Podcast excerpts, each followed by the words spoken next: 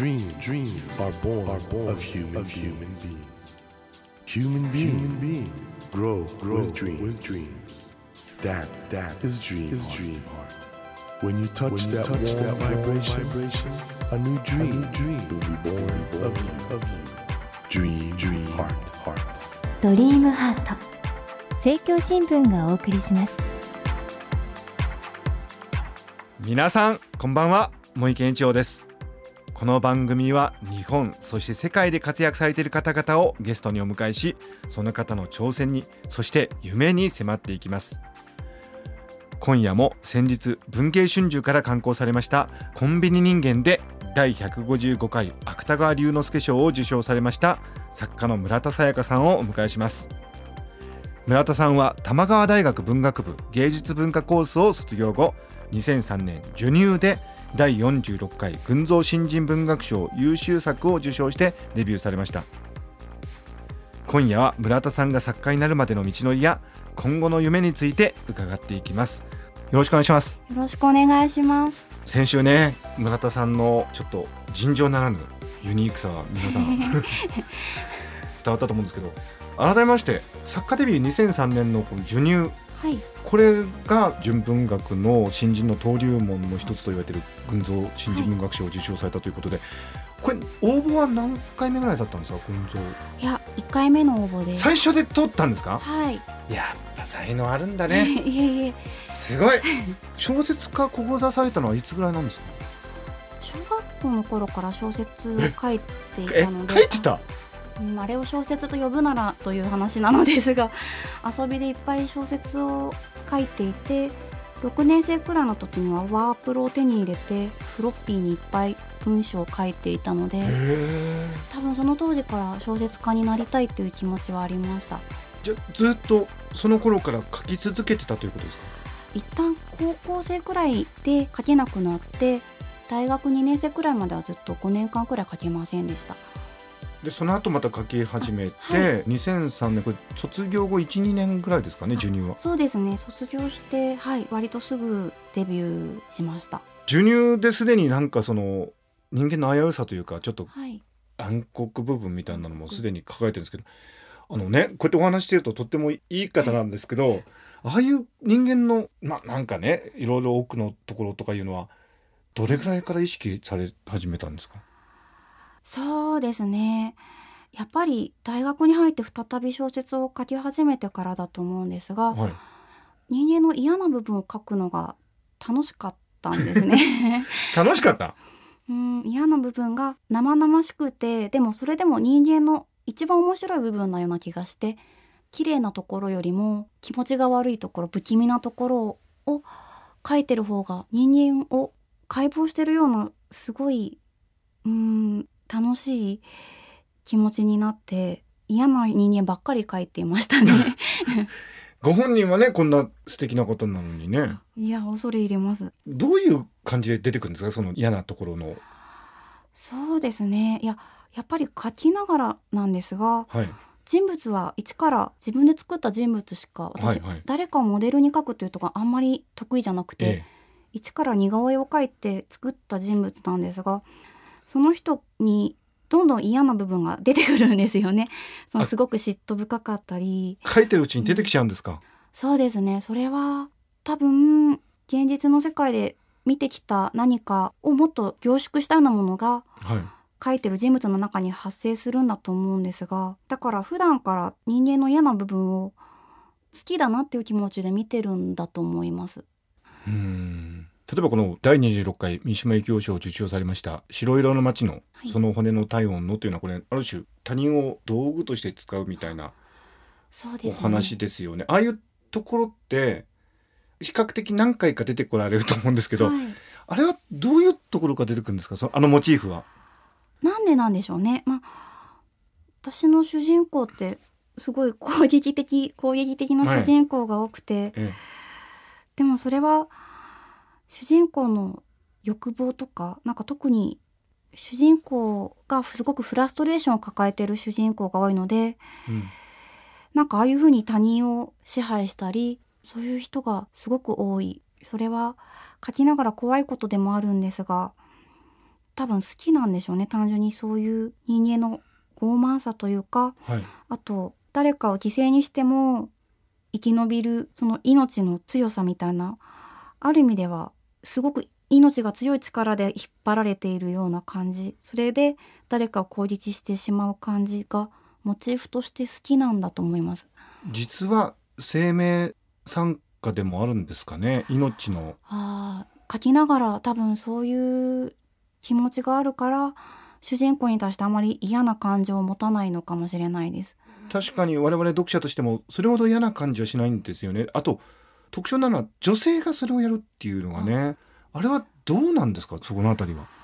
そうですね。多分自分自身がどちらかというと生きづらさを抱えていて、うん、すごく内気でおとなしくてむしろ支配される側に回ることが多いので、うん。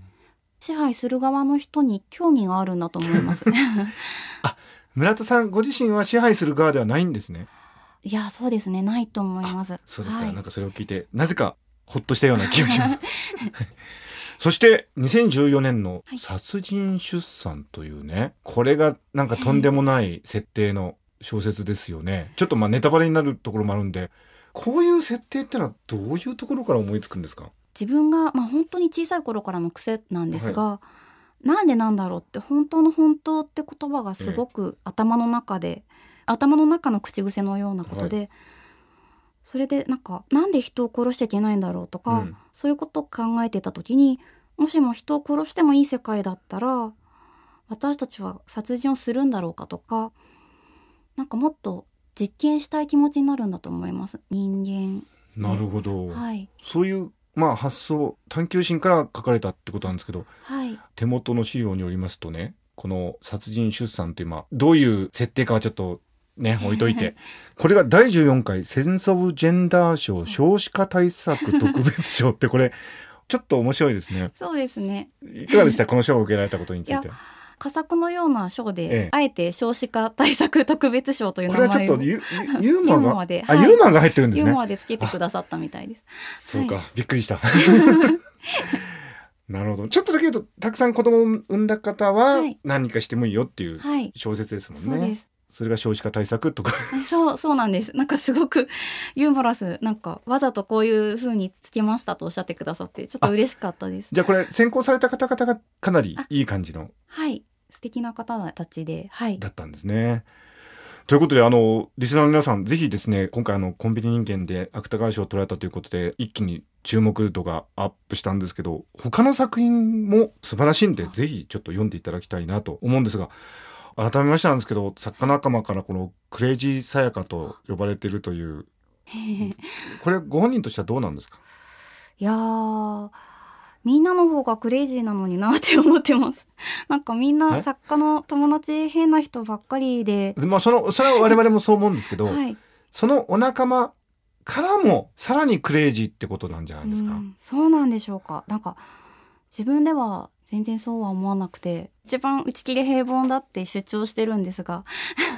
うーん。でもどうですか？ご自身の書かれる小説の内容を冷静に振り返ると。小説はクレイジーですね。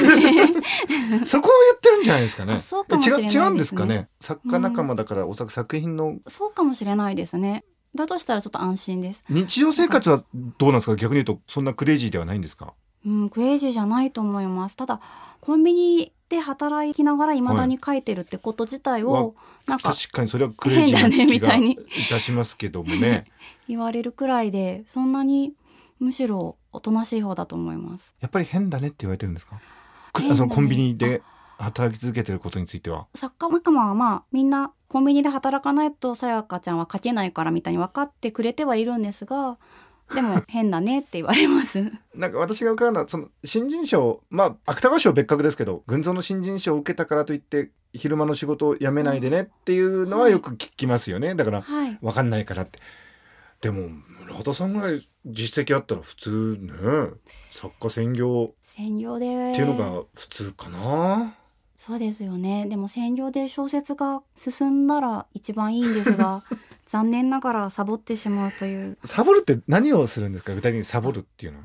うん、これもなんかちょっとクレイジーな話かもしれませんが、はい。サボって何をしてるかというと、はい。お話を作って遊んでるんです。はい。それって小あ小説じゃなくて？じゃないお話を頭で作って遊ぶのが好きなんです。なので何かで外に出ない限りはずっと家でお話を作って遊んでしまうんですよね。ちょっと待ってください。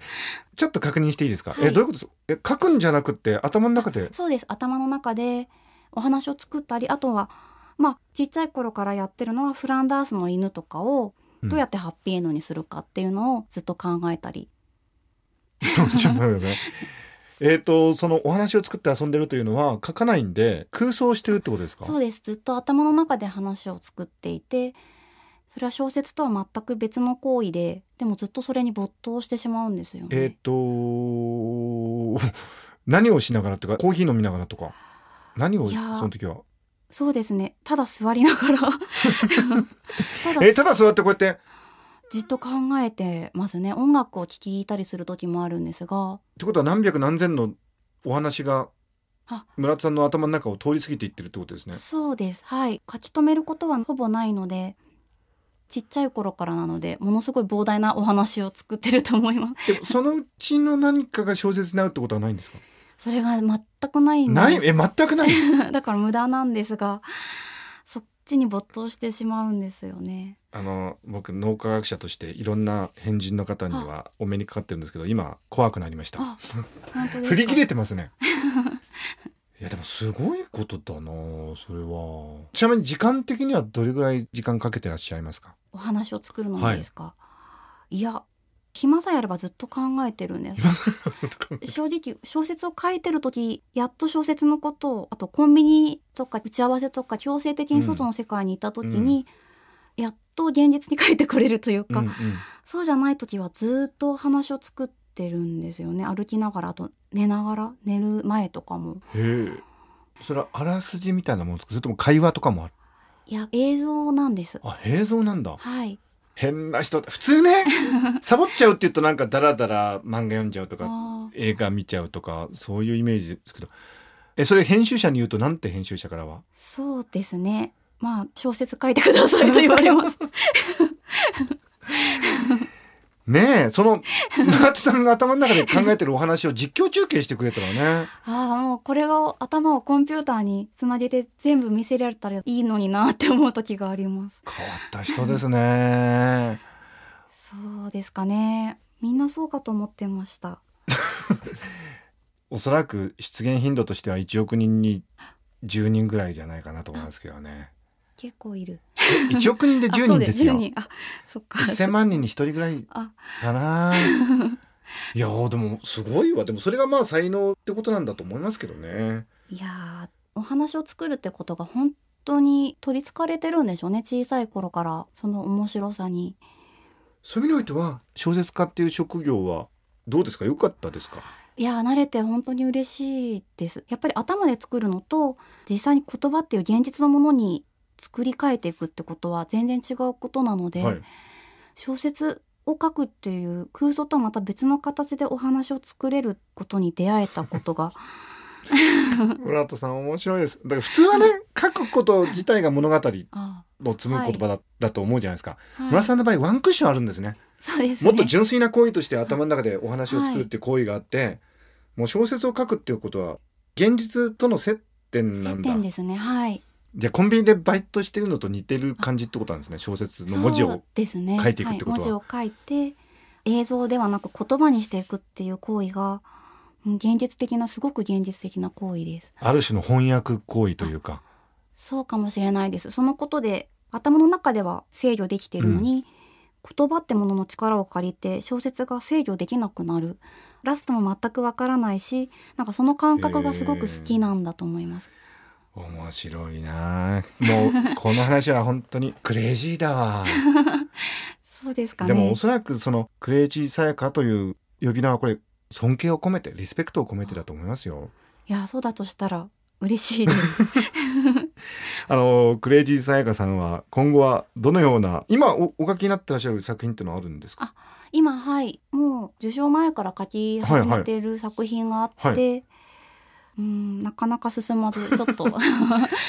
コンビニに多分働いてないからだと思うんですが。編集者は待ってますよ。そうですね。そう順番待ちをしてくださってる方が まだ待ってくださえちなみってるので。に何個先まで注文が、10個以上は貯めないことにしていて、うん。10件以上はふわっとした約束しかしないことにしているのできっちり並んでくださってるのは10件くらいだと思います。10件？ってことは過去のあれで言うとですね1年に1作としても10年ですよね。本当ですね。そう思うと 恐ろしい。そう思うと恐ろしい。えちなみに今回のね文藝春秋の順番が回ってくるのって何個先ぐらい、あそれはそれは恐ろしい話ですね。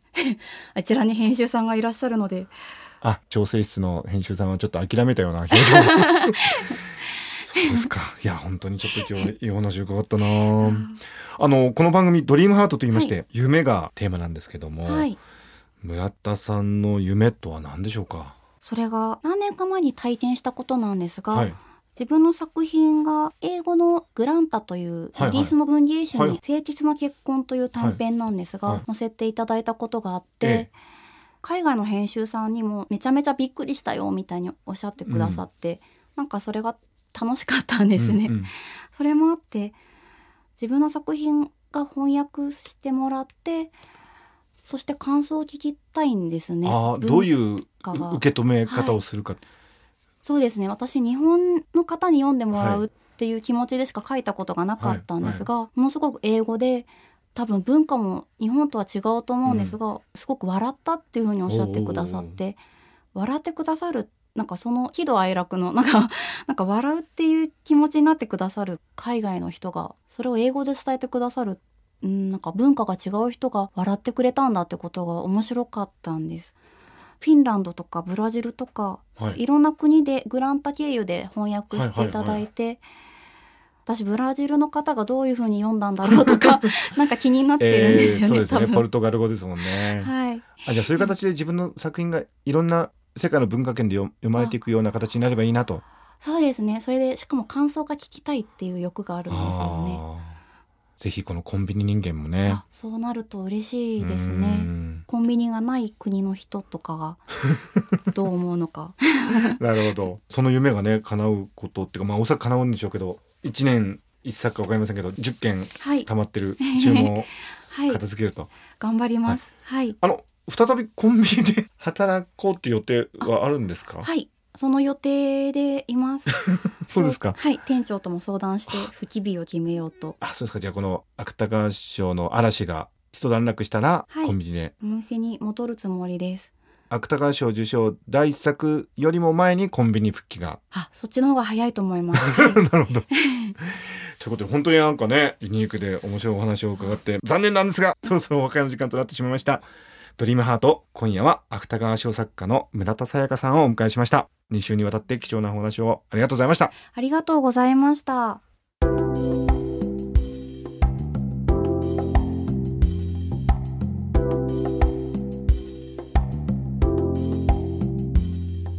Dreams, dreams can't be seen, can't be seen with a naked, eye. naked eye.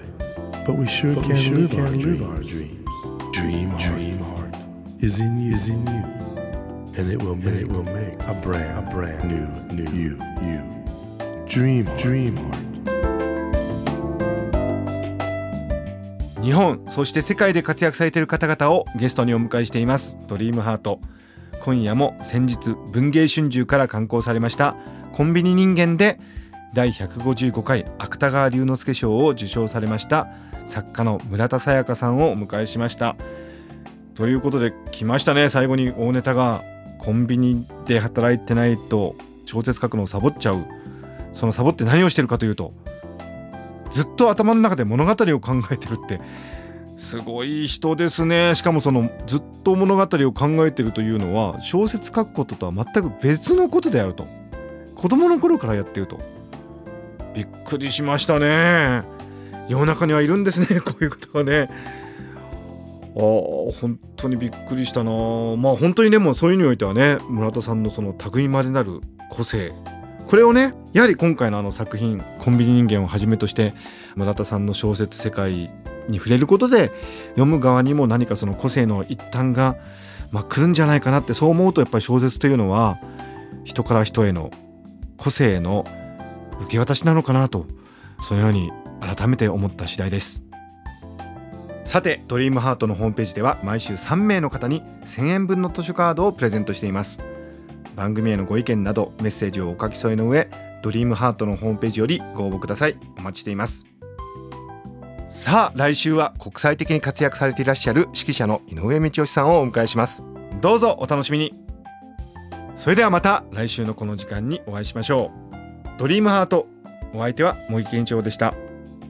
ドリームハート。政教新聞がお送りしました。